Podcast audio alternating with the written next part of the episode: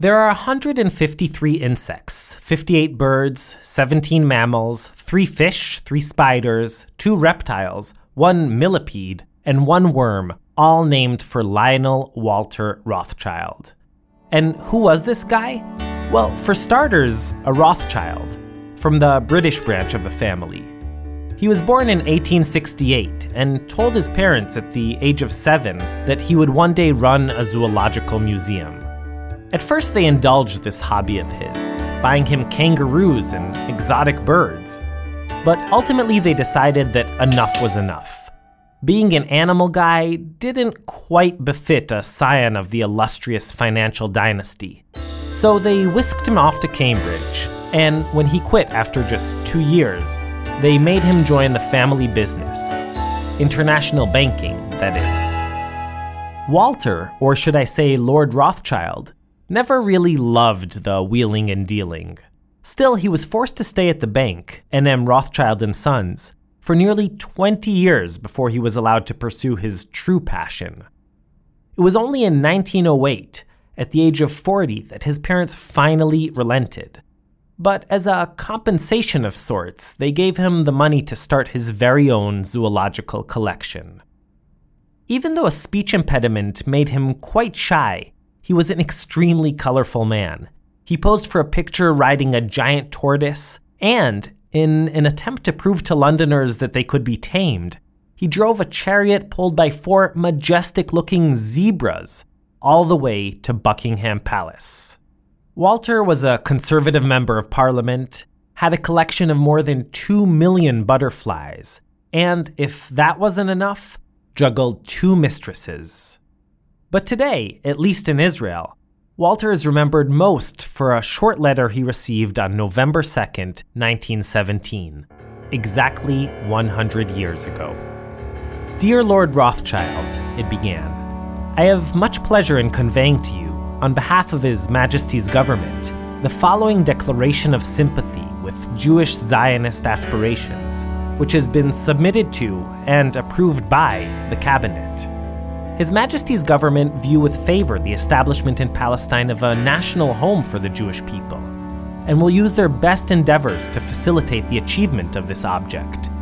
It being clearly understood that nothing shall be done which may prejudice the civil and religious rights of existing non Jewish communities in Palestine, or the rights and political status enjoyed by Jews in any other country. I should be grateful if you would bring this declaration to the knowledge of the Zionist Federation Yours, Arthur James Balfour. That's it, the Balfour Declaration. A grand total of 124 carefully crafted and intentionally vague words that changed the fate of the Jewish people. Hey, I'm Mishy Harman, and this is Israel Story. Israel Story is brought to you by PRX and is produced together with Tablet Magazine. Our episode today, a special 100 year anniversary episode Dear Lord Rothschild.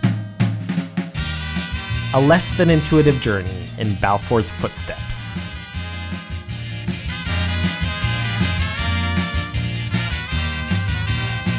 Now, in the century since Balfour, Britain's mustached foreign secretary, signed his name at the bottom of that declaration, it's become one of the most scrutinized and debated documents around. What, people ask, exactly is a national home? The national home was a vague expression that could be interpreted as the power wished. Who are the mysteriously unnamed non Jewish communities? If you read the content as a Palestinian, you will see that uh, you are not existing in this declaration because the declaration talks about the Jewish people but it doesn't mention any uh, uh, sentence or any word Palestinian.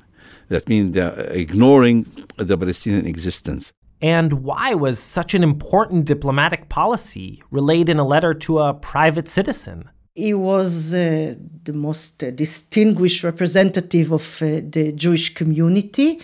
And in a way, you know, the Rothschilds, they were negotiating with governments and with kings and with rulers. Countless books, articles, and films have analyzed the Balfour Declaration from every possible angle. This week, throughout the country, there are international conferences, public lectures, discussion groups, gala dinners, and exhibition openings, all marking the centennial. So, there are many people who spend a lot of time and energy thinking about Balfour and his legacy. My name is Anita Shapira, Professor Emerita at Tel Aviv University in Jewish history. I am uh, Mahmoud Yazbak. I'm professor of uh, Palestinian studies at the University of Haifa. I'm uh, Dr. Nirit Shalev Khalifa, and uh, I'm a curator and art historian. And uh, I'm now uh, the curator of an exhibition about the Balfour Declaration that will take place in Jerusalem on November 2nd this year, 100 years exactly after the Balfour Declaration. I asked Anita Shapira, who's written extensively on just about every aspect of the Zionist and labor movements, what, at the end of the day, was so important about this one letter? The Balfour Declaration is the first declaration of a, a big power that recognizes the connection of the Jewish people as a people to the land of Israel. It's a turning point in Zionist history, no doubt about it, and in the history of the Jewish people. This is what gave the Jews the capability of establishing a state. And as I am an Israeli patriot, I view it in the most favorable way. For Nirit Shalev Khalifa, the Balfour Declaration is the a starting point for the conflict between uh, the Jews and Arabs in, in the Middle East. And indeed, Mahmoud Yazbak, an Israeli Palestinian and an expert on 19th and 20th century Palestinian social history, has a different take on the whole matter. The Balfour Declaration started a very important deterioration in the Palestinian uh, history, which at the end resulted in the 1948 uh, Nakba or crisis. now, looking up 100 years uh, later, after, you understand now that it was a very important moment in the Jewish history, in the Israeli history. But at the same time, this important moment in the Israeli history was a very disastrous moment in the Palestinian history. Yeah, different narratives. We know all about that. But everyone agrees on some basic facts. Towards the end of World War I, the mighty British Empire, then at the height of its power, decided to support the Zionist cause. They had many reasons for doing so geopolitics, economics, trade considerations, immigration policies, religious sentiments, you name it. What was behind the declaration were British interests as they were understood at that moment. England at that time didn't think that the Palestinians would uh, serve the interest of, uh, of England. So they wanted somebody to come from outside the Middle East to be planted in the Middle East in order to serve its uh, political interests. Recognizing this window of opportunity, Dr. Chaim Weizmann, a Zionist leader and biochemist working in Manchester, managed, with the help of others, to convince the Brits to put their support down in writing. This was a period of emerging nationalism, and timing was everything. This First World War was one of the last moments in which the great powers could sit around the table and draw new maps completely out of the blue, completely without reference to the nations that were settled there, etc., etc. For the Zionists, this was an opportunity that, had it not happened, I wonder if we would be sitting here today. Had the declaration not happened? Yes. Everyone involved, including prominent Jews who opposed the idea, realized that it was an extremely delicate and potentially explosive matter. So there were many drafts of the declaration before it reached its final form. tens of people, worked for months. Every word was contested and evaluated. And the result?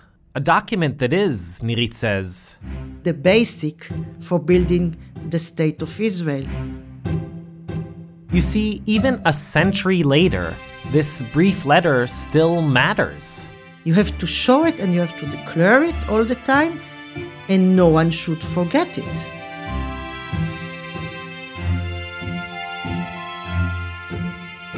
And what about the tall, philosophically inclined British politician who scribbled his autograph at the bottom of the page? Who is Balfour today? Like anything in this country, it depends, of course, on who you ask. Are you personally angry at Balfour? Look, uh, it's, uh, it's not a matter of uh, being angry or not. Balfour has given a land uh, which is, doesn't belong to him. I think it was big mistake that have been done for Palestinians. He identified with time with the Zionist project in Palestine. He visited the country in 1925. He was vilified by the Arabs, and the more he was vilified, the more identified he was with the Jews. He is a saint for the Jewish people. His face became like an, a Jewish icon. But in London's upper crust circles, there's some people for whom Balfour is much more than just a historical figure, whether vilified or celebrated. For them, he's, well, family. Act 1 Meet the Balfours. Here's Dana Harman. That's the famous Lord Salisbury. Wait, just uh, just let me say that we're in the bathroom in the loo. so I'm squished in here in a very small bathroom, or as the Brits call it, the loo, in this fashionable apartment in Chelsea, London. It's me, our elegant host, and our sound woman Sheer, who, surprised our conversation is getting going in this location, whips out her iPhone to record. Our host is wearing a beautiful soft gray suit, this understated but expensive baby blue tie, and a pocket handkerchief. He's peering through horn rimmed glasses at framed caricature portraits from the last century hung on the walls of the bathroom, giving us an introduction, so to speak, to the members of his aristocratic family. Uh, All us Brits always keep these sort of things in our loos. We don't sort of have them out and about. Why- so why is that? I don't know. It just is. It's one of those sort of things. I think it's not sort of showing off too much, you know. So that's the famous Lord Salisbury. A wonderful picture of him. Then that is Arthur. Arthur, as in Arthur James Balfour. Yes, the very same guy who penned the very aptly named Balfour Declaration. And our host here, drumroll please, is none other than Lord Balfour himself. yes, that's right. Okay, not the original Lord Balfour who sent the famous letter to Lord Rothschild. That one, Arthur James Balfour, known as AJB, was born in 1848 and he passed away age 81, an avid tennis player almost until the end, in 1930. So, who is this Lord Balfour? I am Arthur Balfour's great great nephew, and he had no children, so everything went sideways to his brothers and then down to me. So I've got the present mantle of being Lord Balfour. In many ways, it's a great honour, and on certain occasions, it's I get all the blame.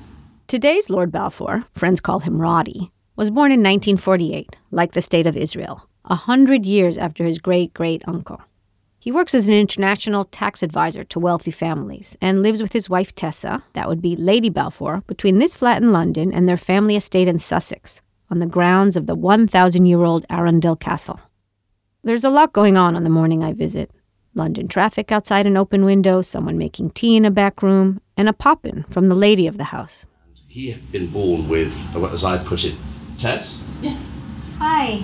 Hi, Are you? this is Dana. Hi. This is Tessa. Hi. She immediately tells me about their recent trip to Israel. And we had a fantastic, amazing time in Jerusalem. We were just, oh, I was just. People came up to Rod and said, you know, can I shake your hand? I'm sure. and it was I'm just sure. an amazing experience for me, actually. Any case, I won't. we'll I won't interrupt you anymore. Thank you so lovely, much. lovely to Thanks. meet you both. You're off in a minute, are you, my love? Lady Balfour is actually an aristocrat in her own right. Her father was the 17th Duke of Norfolk, but that's a whole other story. Back to the current Lord Balfour. His full name is Roderick Francis Arthur Balfour. He's the fifth Earl of Balfour. The Israeli embassy never ever gets my title right on an invitation. It's ironic. really? What do they write? All sorts of things. Really? Like? The Earl Roderick Balfour, Lord Roderick Francis Arthur Balfour. I mean, things. We complete our bathroom tour. That is the Duke of Argyll, and his sister was my great grandmother. Hmm. And settle on the couch in the living room, surrounded by framed photographs of Lord and Lady Balfour posing with their four glamorous looking grown up daughters, or with other aristocrats and royals. I ask him what stories all these present day Balfours tell about their famous ancestor, who was in government for 28 years, one of the longest ministerial careers in modern British politics, second only to Winston Churchill. He inherited a vast amount of land and wealth when his father died very young. He had seven or eight brothers and sisters. They were a highly intellectual family. Arthur himself was no slouch when it came to intellect. He was a very clever man. So he was very comfortable. He was the first prime minister to have his own motor car which he liked to drive into Downing Street. He was always helping out the family. So in the family, Arthur Balfour's like a superhero. We absolutely yeah. love him. We have his portrait on the walls. That's one of said glamorous daughters, Lady Kinvara Claire Rachel Balfour, whom I meet up with later. Kinvara is 41, energetic, fun, and was briefly married to a count, of course. She's English, naturally, but now lives in LA, where she works as a writer, producer, fashion pundit, and sort of ambassador of cool. I'd love to sit with him and say, like, why didn't you get married and what love affairs did you have and who loved you? She's back in rainy England for a visit, and I catch up with her at her fancy private fitness club right before Pilates class. Her blonde hair is pulled back, and she's sipping an energy drink. In the background, you might be able to hear another member having his afternoon tea. It's fair to say that neither Kinvara nor her father grew up thinking too much about their ancestors' role in the creation of the State of Israel. Or, for that matter, about the State of Israel at all. British children don't learn about the Balfour Declaration. Neither of them have ever seen the actual document. So, is the actual Balfour Declaration in the British Library? I can't believe you've never seen the Balfour Declaration. Yeah. That's I've wild. never known that it was there. Lord Balfour, in all fairness, does have a facsimile of the Declaration. He keeps it where else? In one of the loos at the Sussex estate. Despite, shall we say, their slim early interest in the whole thing, there came a point in both Lord Balfour and Kinvara's lives when they realized that, to some people, the Balfour Declaration was a super big deal.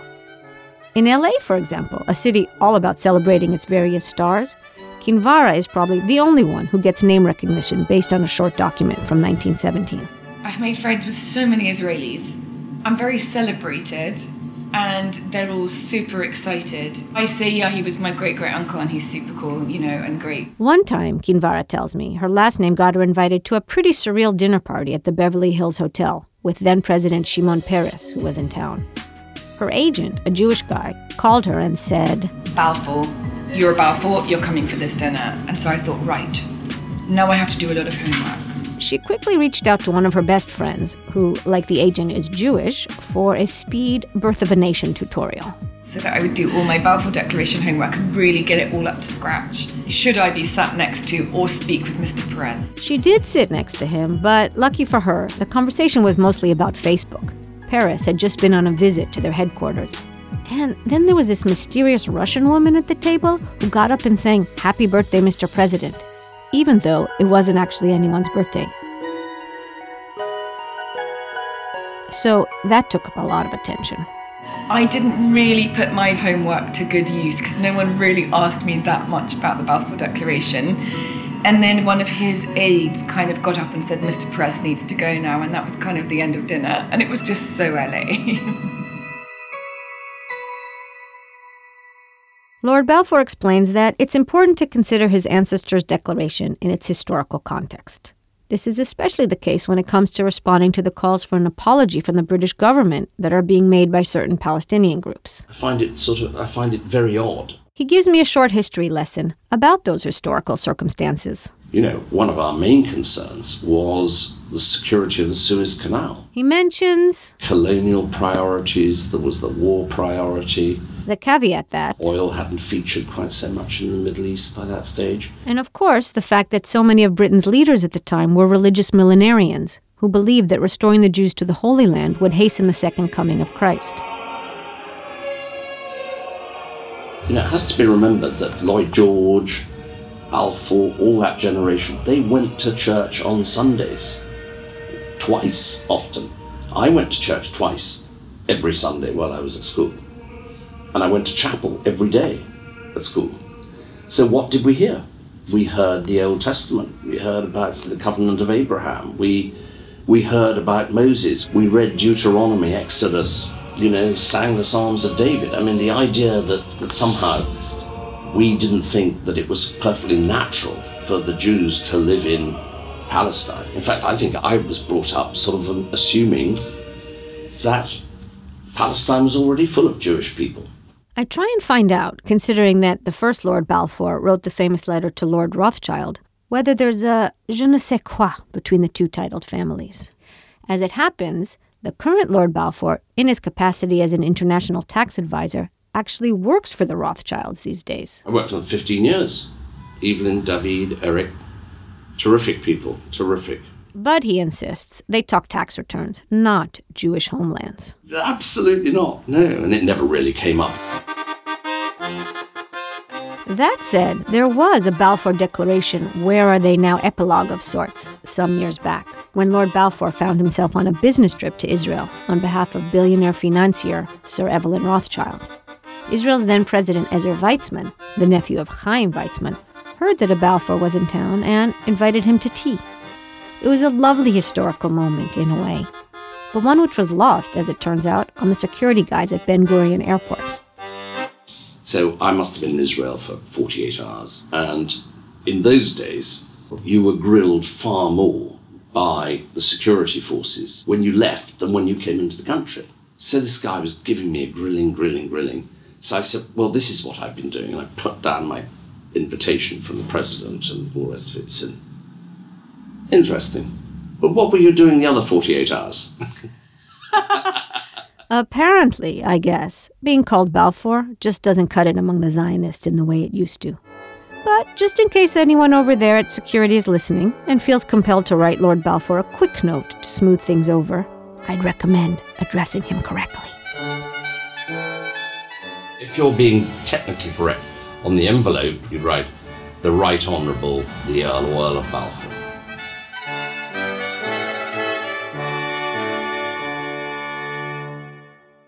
Dana Harman. In the north of Israel, there's one small time capsule of a place that has a special Balfour connection. It's a beautiful agricultural village tucked away between Nazareth and Afula. And it's where Zev Levi encountered a quickly vanishing breed of Israelis. Act 2 And the Lord came over with his car. A few hours' drive from Israel's bustling center is the Jezreel Valley, it's this expansive plain of brown and green agricultural land, bracketed on all sides by tree lined hills with patches of cement buildings. On our way to the valley, we passed through Wadi Ara with its hodgepodge of humble homes, impressive mansions, well known restaurants, and oil stained auto repair shops. With the town of Umm el Fahim towering over us, we watched as an old man on a donkey marched 20 goats across a busy four lane highway in just a few seconds. It seemed like an impressive feat, but then again, I don't really know anything about goat herding. We were on our way to Moshav Balfouria, a small village nestled in the middle of the valley.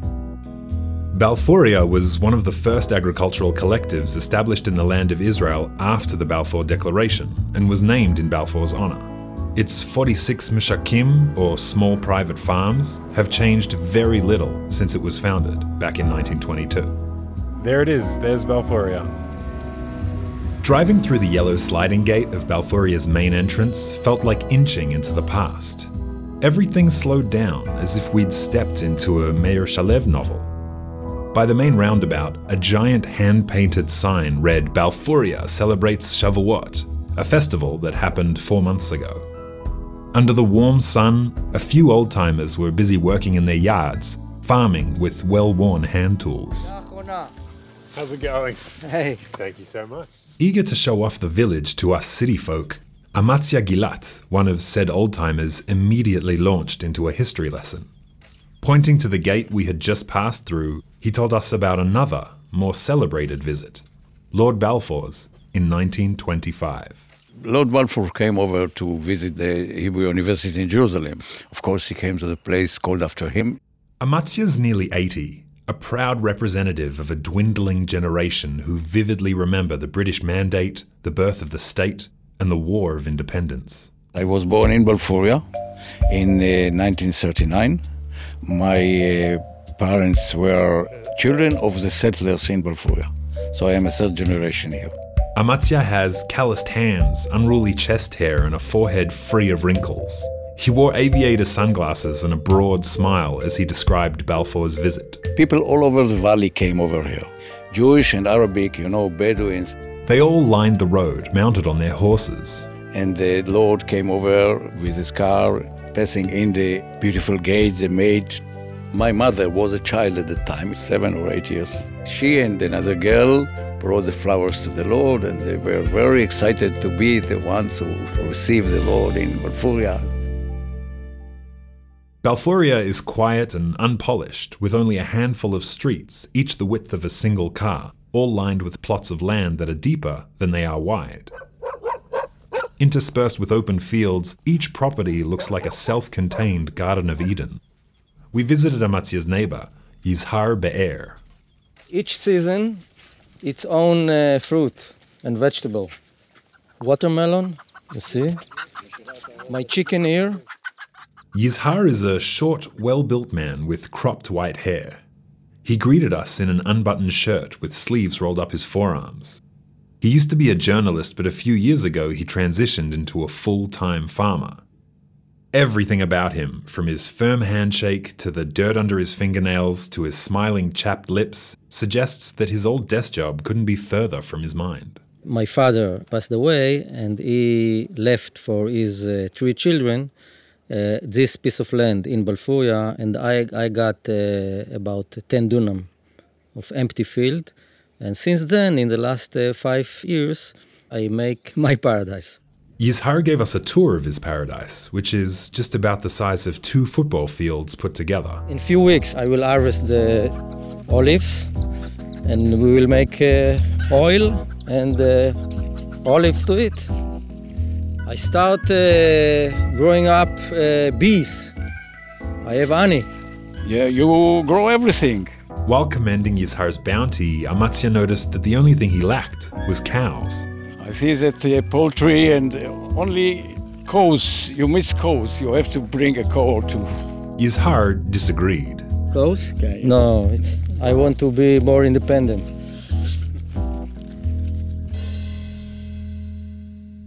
After a glass of homemade lemonade and some biscuits, Amatzia suggested that we all drive around the village. You see, all the black fields are prepared for the winter, for wheat or whatever uh, other uh, winter crops. You can see also olives orchard over there, and the almonds over there.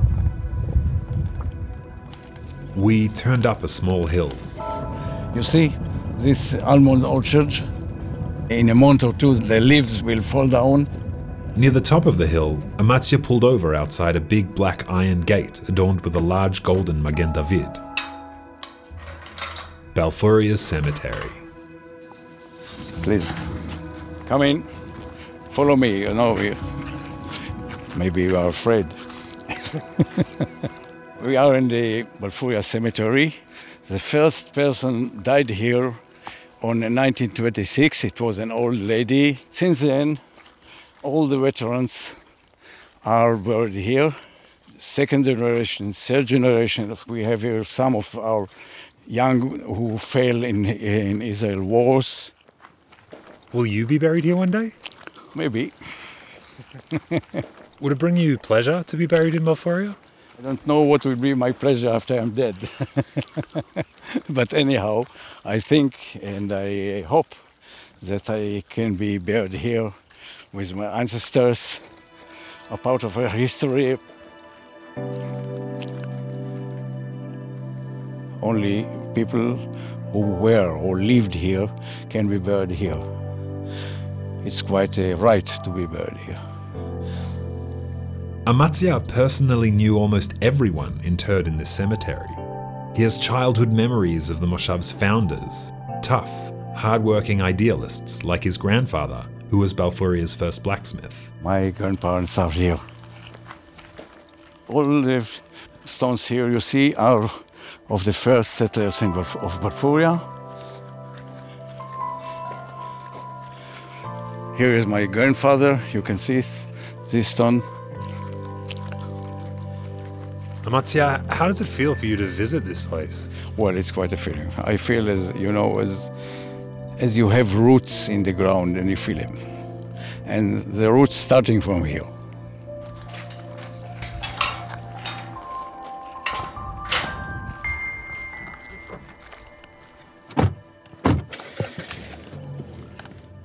On the way back from the graveyard, we passed a single row of cypress trees next to a large dirt field. The field looked completely ordinary, but it used to be a magical site that brought real life superstars to the village. Here's Yizhar again. Many Israelis didn't hear about Balfouria and didn't know where it is because Balfouria was not uh, in the headlines during the last uh, 100 years, except in one issue. So, what's Balfouria's claim to fame? Their soccer team. Their soccer team from six decades ago, that is. That uh, arrived to the national uh, level. And um, this was the place where we, they had their ground to play. Amatzia pointed to the unimpressive patch of mulched earth. Behind his sunglasses and stiff upper lip, he seemed to reach all the way back to when he was just a boy, living in a very different Israel. An Israel where National League soccer players lived and worked alongside the rest of the village folk. They didn't make millions or date supermodels. In that Israel, a National League soccer game was a village wide affair. First of all, it was a celebration. All the people came over with chairs from home because it was a place to sit here. We don't have a stadium over here. And then it was quite a pride. You see, we were a very small place. And we held a very, very good team who played in the first league. The team, Hapoel Balfouria, had just one weakness. The team was well known as the worst defense uh, team in football. There was a, a game with, uh, I think, Apoel Ramat Gan. They lose 11 0. Actually, the game Yizhar is referring to was against Maccabi Tel Aviv. And the score? It was 12 0. Why? The team never practiced. They came to the game directly from the cows and the sheep and the fields. Even though the team spent only two years in the top division and was ranked last both times, and those two years were in the 1950s, the fact that they made the national stage at all is still a great source of pride. We liked the, our team, our players. They were us.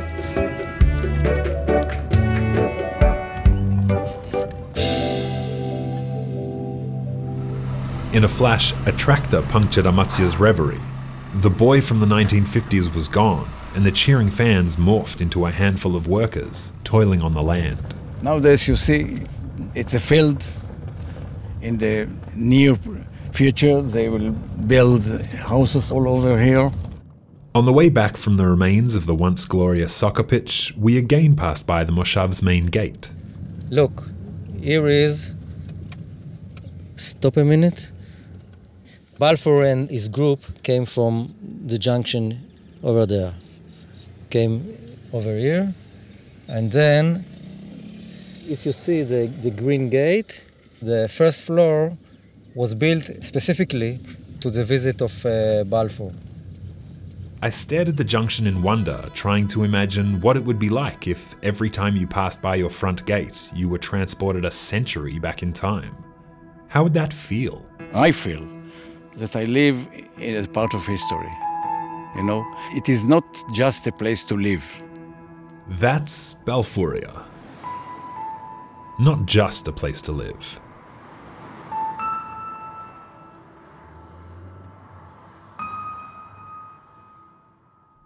Zev Levi.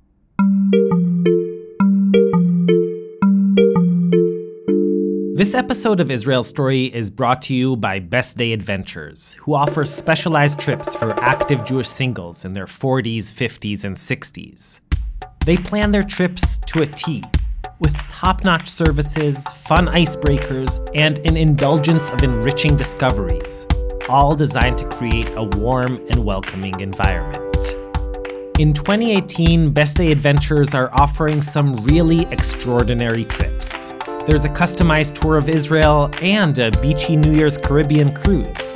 There's a deeply meaningful people to people mission to Cuba, where you'll not only sip mojitos and visit Hemingway's house, but you'll also meet and support the local Jewish community.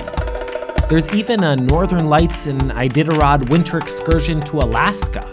During the day, you'll partake in all the crazy festivities of the world famous dog sled race. And at night, you'll look up, gazing at the miraculous aurora. Early bird and pay by check discounts are in effect for many of the tours. Plus, if you use the code Israel Story when registering before the end of 2017, you'll get a bonus $50 off. Visit bestdayadventures.com and start packing your bags. Okay, so I've gone through life with one of those names that no one catches at first Misha, Moishi, Meshi, Mishahi. Sometimes it's a drag. And I remember always dreading the first day of school when a new teacher would totally butcher it. But all in all, I think that my name and the fact that no one else I knew shared it kind of became part of who I am and charted my way. And if that's true in my case, just wait till you meet the heroes of our next story. Hannah Barg brings us to Act 3 What's in a Name? When I visited the Chakak brothers in Kiryat Moshe, a religious neighborhood on the edge of Jerusalem, they greeted me in matching outfits black pants, a simple white button down, and the exact same reading glasses hanging around their necks. The two 69 year old men had matching smiles and matching wrinkles around their eyes. And while I could spot a few differences in their aging features, one had more hair, the other a rounder face, they were unquestionably identical. The kind of twins that can't help but interrupt each other and finish each other's sentences. The dining room table was filled with objects they'd taken out for me to see. There were family photo albums, poetry books, the colorful striped gowns their mother sewed for them as babies, handmade childhood toys. The Chakak brothers, you see, are collectors of stories, of memories, and of history itself. Partly, that's just who they are, but it's also thanks to their dad, who thrust the weight of history upon them from the very start. Our names were leading the way. Without further ado, here are the twins. I am Herzl Chakak. I'm Balfour Chakak. Yeah, Herzl and Balfour. As in, the two legendary champions of Zionism you read about in history books. Only this Herzl and this Balfour were born in 1948 to Jewish parents in Baghdad, just a couple of weeks before the establishment of the State of Israel. Their birth was something of a legend itself, at least in their family. Here's Herzl. The midwife, she came, she took me uh, out, but she didn't know that there is a- another one. Keep in mind this was a home birth in 1948. No heart monitor or anything. So after the midwife delivered Herzl, she went on her way. After an hour in, in, in the quarter, she came again when they called her, and the Balfour came to say his declaration. Their miraculous birth brought comfort to a grieving family. Seven years earlier, in 1941, their mother's two brothers were killed in the Farhud, a massacre against the Jews of Baghdad. In a way, she thought of her beautiful boys, Herzl and Balfour, as compensation for her loss. After their birth, a rabbi told the family, You received two for two. So maybe you're wondering how identical twins born in Baghdad ended up being named for two prominent European statesmen. Balfour explains. My father was a activist in the Zionist underground uh, in uh, Baghdad. And when his twins were born, he knew he wanted to pay tribute to the Zionist movement's towering figures. Since we were born, we were uh, walking symbols. Our names were Herzl and Balfour. So it was something symbolic of redemption, of independence. And had they been triplets? If he had three sons, it was Herzl, Balfour, and Weizmann. But he has only two, so he has to choose. Two years after the twins were born, the Chakak family was in trouble. Someone had squealed on Ezra, the father, to the Iraqi police, saying that he was donating money to Keren Kayemet, the Jewish National Fund. He spent three months in jail before paying off one of the guards. He was uh, released near Lela Seder in uh, 1950. It's the night after the Passover Seder. Uh, our family escaped from uh, Iraq, Baghdad, to Tehran. We were taken to a secret camp of the Zionist movement in cemetery in Tehran. We were also two years old. We were. That's right. The Jewish Agency's transit camp was in a cemetery. Called Beheshtieh. means paradise, Gan Eden. Behesht cemetery called Beheshtieh, paradise. And one called Paradise, no less. So we, we were uh, three weeks in, in, the paradise in cemetery as little kids. They, they uh, tied to our legs jnigel, bells to frighten uh, all the bad magic, uh, magic powers. After three weeks, the Chakak family left the cemetery and boarded an airplane to Cyprus. From Cyprus, they were taken to Israel, where they lived in a ma'abara, a transit camp. Eventually, they settled in Jerusalem. Here's Herzl. It was something special to be twins in Jerusalem because they didn't uh, know who is who. So if I, I, went to the barber and the Balfour came after one day or two yeah, days, he, he said, day, "Your hair is, oh, your hair is, is, is, is in a day." no one could tell them apart. Actually, the only way people could tell which brother was named for the Zionist leader and which one was named for the British politician was to look down at their wrists. Balfour wore his watch on his left hand, and Herzl, thankfully, wore his on his right. They were excellent students and had photographic memories. Before long, they were both accepted into Jerusalem's most elite high school, where there were just a handful of other Mizrahi immigrant kids. The Chakak brothers gradually became minor celebrities around town, but that was nothing compared to the national fame they attained in the spring of 1965 when they turned 17. That's when Herzl and Balfour participated in the second international Bible competition. You may remember the international Bible competition from one of our previous episodes. If you don't, all you need to know is that this competition is a big deal. And in 1965, it was an even bigger deal.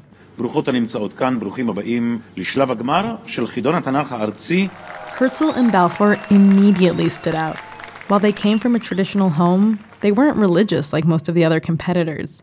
But in the preliminary rounds, they were heads and shoulders above everyone else. In the Jerusalem wide competition, Herzl won first place and Balfour was the runner up. And in the national round, they once again came out on top, together with Chagi Ben-Artzi, who incidentally is Sarah Netanyahu's older brother. In any event, this meant that the Chakak brothers were among the three teenagers who represented Israel in the final stage, the international competition, on Yom HaAtzmaut, Independence Day, 1965. The auditorium in Jerusalem was packed with 22 Bible whizzes from 12 different countries. Proud family members and eager journalists filled the hall.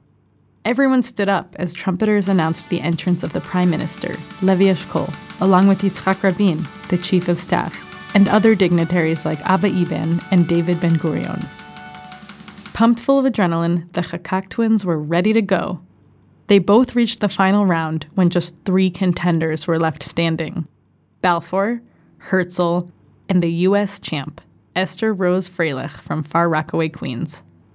Balfour had an almost perfect score, and Esther was far behind. But Herzl, in second place going into the last stretch, could still theoretically catch up to his brother and win it all. And that's when, at least this is what Herzl claims, a delightful backstage distraction thwarted his would-be comeback. Balfour was, uh, on, was on, the stage, on, the and I, I went to the isolated room with a American, with an American. American she was she was the, the champion of uh, American, American diaspora and to, to be with uh, someone a ginger, redhead, uh, you forget all, all, all, the Bible. So I, I lost in the winds. The redhead from America, he says, made him forget all his Bible verses. Balfour was crowned the champ. Herzl was the silver medalist. Esther, with her powerful ginger locks, went back to New York, where she later became a math professor, and believe it or not, the mother of eight. The first and second place finishes of the identical, memorably named twins from Jerusalem plunged them into Israeli stardom. They were invited down to Sde Boker to meet with Ben Gurion and to the president's house in Jerusalem for an audience with Zalman Shazar. And basically, ever since, Herzl and Balfour have continued to thrive. Both went on to become respected poets, each serving three terms as chairman of the Hebrew Writers Association. It's a unique phenomenon. The two identical twins are writing poems. We, we didn't find in other country two identical twins. They both are poets and writers. We are doing everything together. He is my editor and I'm his editor. When we talk to each other, sometimes I can feel I am talking to myself because it's a one person is divided to two persons. They both married Ashkenazi women. Balfour's wife is Polish and Herzl's is Russian, and they had children, many of whom became ultra Orthodox. And throughout it all, the weight of their birth names guided their way. It's right. We fulfilled the dreams of our parents. They dreamed that they will have Zionist sons, and we fulfilled our, their dreams. They were uh, satisfied. To continue what his father had started, Balfour decided his marriage should pay tribute to his namesake. He convinced his fiancee to share their wedding anniversary with the anniversary of the Balfour Declaration. I uh, made my wedding in uh, the 2nd of November, and Herzl was jealous as he made his, uh, his wedding in the day of Jabotinsky. Even as they approach 70, Herzl and Balfour Chakak remind me of childhood twins who want to be both better than and exactly like each other. They see each other almost every day, and when they don't, they talk on the phone. Their wives listen in on these conversations simply to know what their husbands are up to. Theodore Herzl and Lord Arthur James Balfour could not have imagined the Iraqi born twins who came of age with the State of Israel. The Chakaks are proud Zionists who have made history in their own small way. And till this very day, the only discernible difference is the hand on which each wears his watch.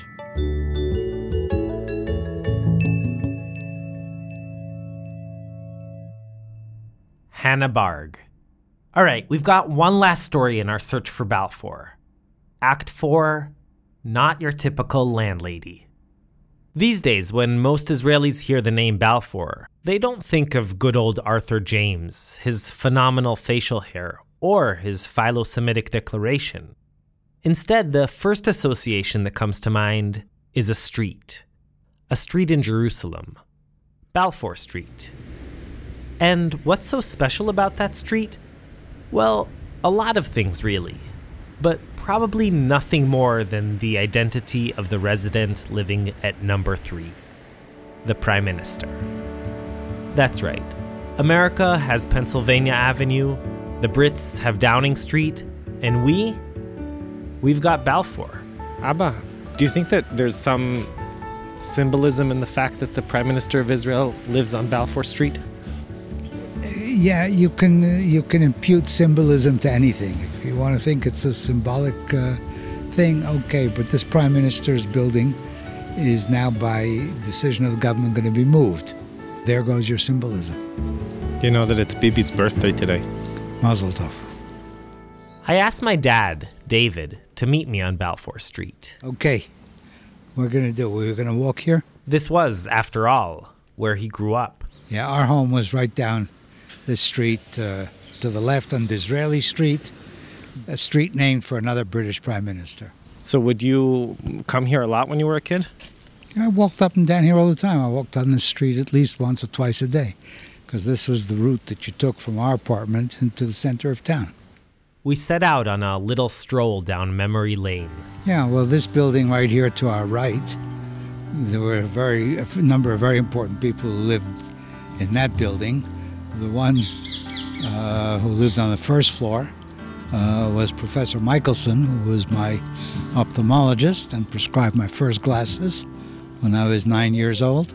And uh on the top floor lived uh, Moshe Sharet, who was Israel's second prime minister. It was his private apartment.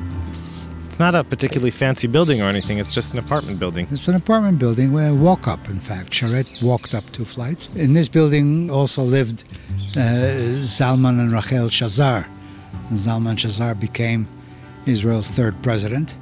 Why did all these people live on this one street? Well, it was walking distance from where they worked, Prime Minister's office. Just sit with that for a second. The reason all these founding fathers and mothers of the state lived here, in modest apartment buildings, was because they could walk to work. No limos, no motorcades, just feet. There were also other houses on Balfour Street, older single family houses. Like the one right here to our right, which is where our very close friend Walter Eytan lived. So these were Arab uh, buildings originally This one that were Yeah. left or forced to leave in 48, I believe so. And then they were basically annexed by Yes. Jews.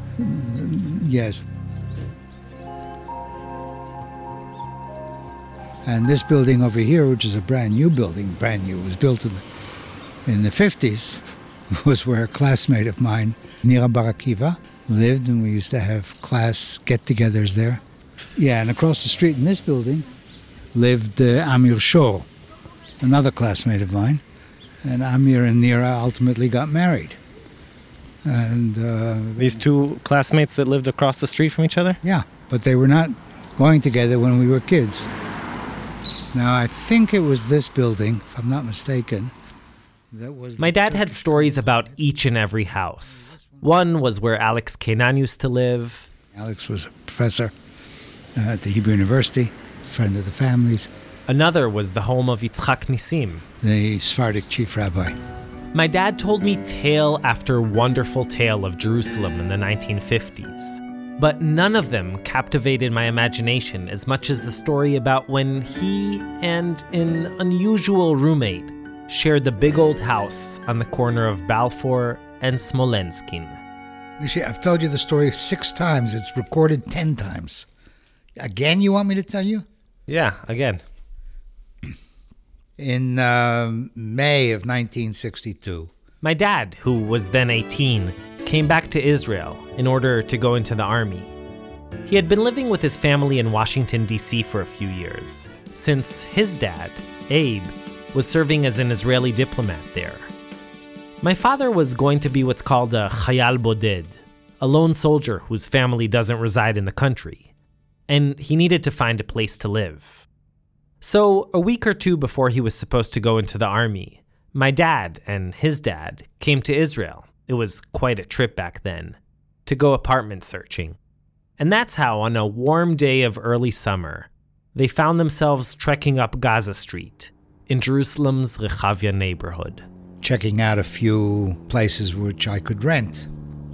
And as we were walking, a car, a pretty fancy car by the standards of those days, stopped and the window rolled down and an elderly lady poked out her head and said, Abe and David, what are you doing here? The elderly lady in question? It was Golda Meir, who was then the foreign minister, my father's boss, and an old time family friend. Jerusalem was a small town in those days. A place where it made sense that you'd bump into the foreign minister and start chit chatting.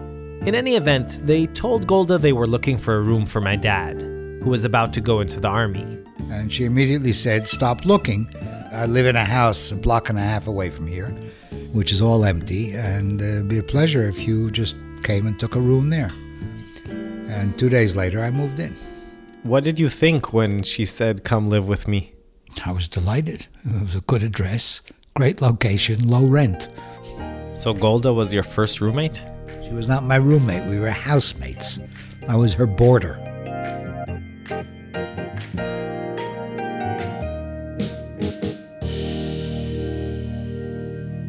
Golda was then living in the foreign minister's official residence at number 3 Balfour Street, which later on became the prime minister's house. What was it like living with Golda?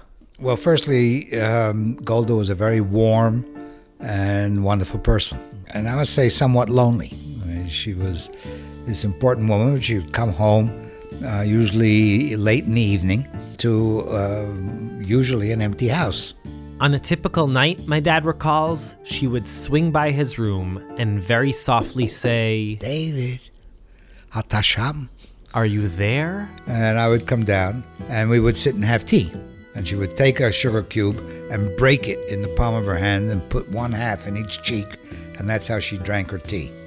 And she drank her tea and, uh, and smoked. She smoked unfiltered Chesterfield cigarettes. And uh, we would sit around the table in the famous kitchen, Golda's kitchen, and spend hours uh, discussing this, that, and the other. Now, living with the foreign minister wasn't exactly the most normal way to spend your military service. I was in a unit where we were told, uh, and I kept to it assiduously, not to say anything about what we're doing. It was an intelligence unit. So when she asked me what I was doing in the army, I would say, I'm sorry, I can't tell you. She said, You can tell me. it's okay.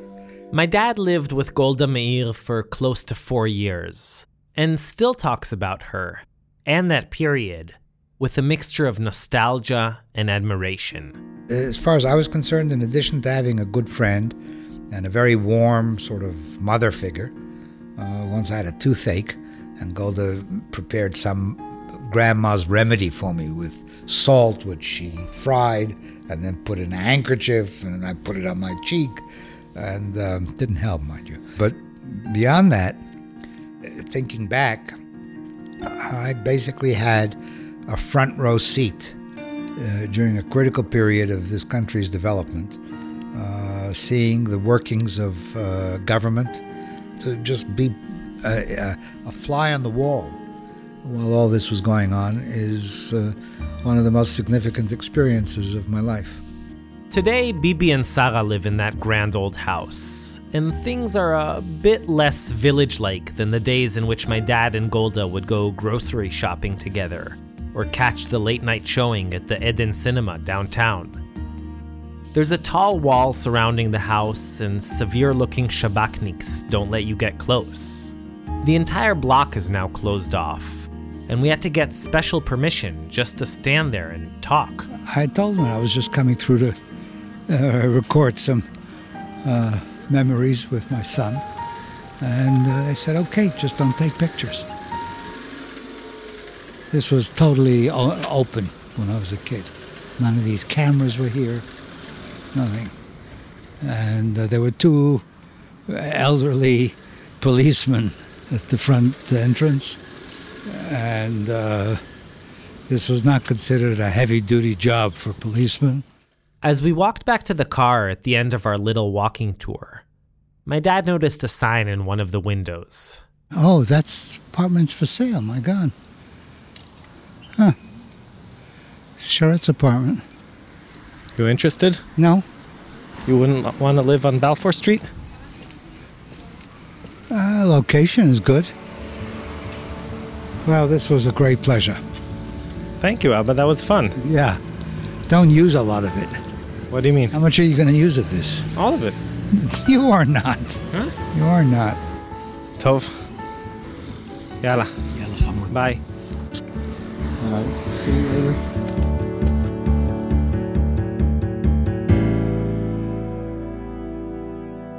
And that's our episode. You can hear all our previous episodes in both Hebrew and English on our site, israelstory.org, on iTunes, and on any of the other main podcast platforms. And if you've got a moment, do us a favor rate us on iTunes and leave a review. That helps us reach new listeners who might not otherwise know about our show. You can also follow us on Facebook, Twitter, Instagram, all under Israel Story. And if you too would like to sponsor episodes of Israel Story, it's easy. Simply drop us a line at sponsor at prx.org. Two quick announcements before we end. The first is that we're coming back to the States in January 2018 with one of our favorite live shows, Roomies Stories of Living Together. So if you want us to come perform in your city, town, or community, email us at livetour at israelstory.org. And the second is that we're now accepting applications for our next cohort of production interns. The deadline is November 13th, so if you want to join our team, go to our website, israelstory.org, where you'll find all the info you need. We can't wait to hear from you. The music in today's episode was composed and performed by Ari Wenig and Yochai Maital. Julie Subrin edited the stories, and Sela Weisblum mixed it all up. Thanks to Naveh Chizkeli and Israel Sivan in Balfouria. To our London crew, Shir Shimoni, Josh Berger, and Simon Wilkinson. To Iziman, Ilan Ezrachi, Nomi Schneider, Rotem Zin, and Oren Harmon. To our friends Esther Werdiger and Wayne Hoffman over at Tablet, and to Shelly Dardick and Rafael Bieberfeld, who recorded the episode. Whew. Israel Story is brought to you by PRX, the Public Radio Exchange, and is produced in partnership with Tablet Magazine. Our staff includes Yochai Maital, Maya Kosover, Shai Satran, Roy Gilron, Zev Levi, Hannah Barg, Ari Wenig, and Yuli Shiloach. I'm Mishy Harman, and we'll be back before you know it with a brand new Israel Story episode. So till then, yalla bye.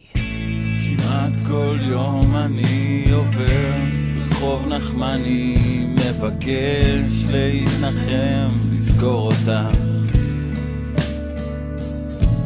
וכמו אחד העם אני יורד לפגוש את אלנבי, לשתות עד שאשכח. אני לא יודע מה בדיוק העיר הזו עשתה לי, לא חופר כדי לא למצוא משמעויות. בלפור נגד התנועה, זה חד סטרי, את מבינה, תמיד היית כזאת. הבטחתי לעצמי שאם שוב תהיי לי קרובה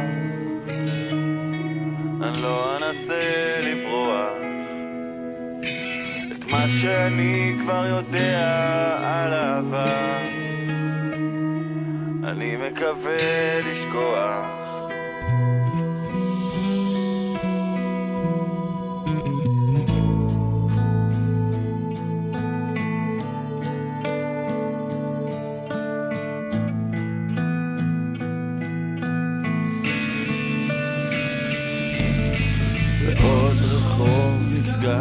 נסגר לשיפוצים העיר הזאת טלאים טלאים לובשת אלף תחבושות. שמש יום שישי על שוק הכרמל מלטפת. לא מעט יכול לקרות.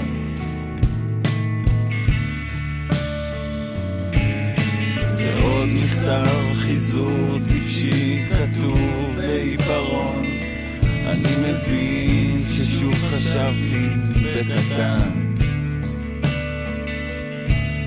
זה כמו להיות הגשם ששוטף עכשיו את בן גוריון. כלבים מחרבנים שם כל הזמן. הבטחתי לעצמי שאם שוב תהיי לי קרובה אני לא אנסה לברוח מה שאני כבר יודע על אהבה אני מקווה לשכוח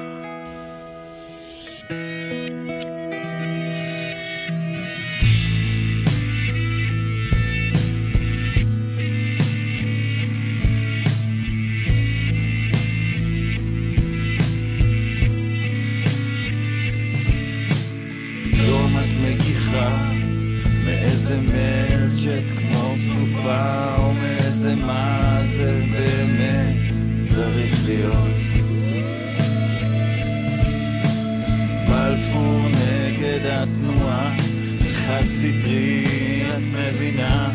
תמיד היית כזאת. מדביק את צעדייך בכזאת דבקות סוגר את המרחק הדק בין בלפור לביני.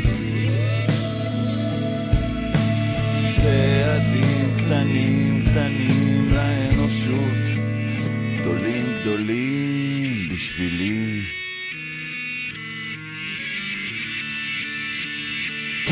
הבטחתי לעצמי שאם שוב תהיי לי קרובה אני לא אנסה לברוח. שאני כבר יודע על העבר אני מקווה לשכוח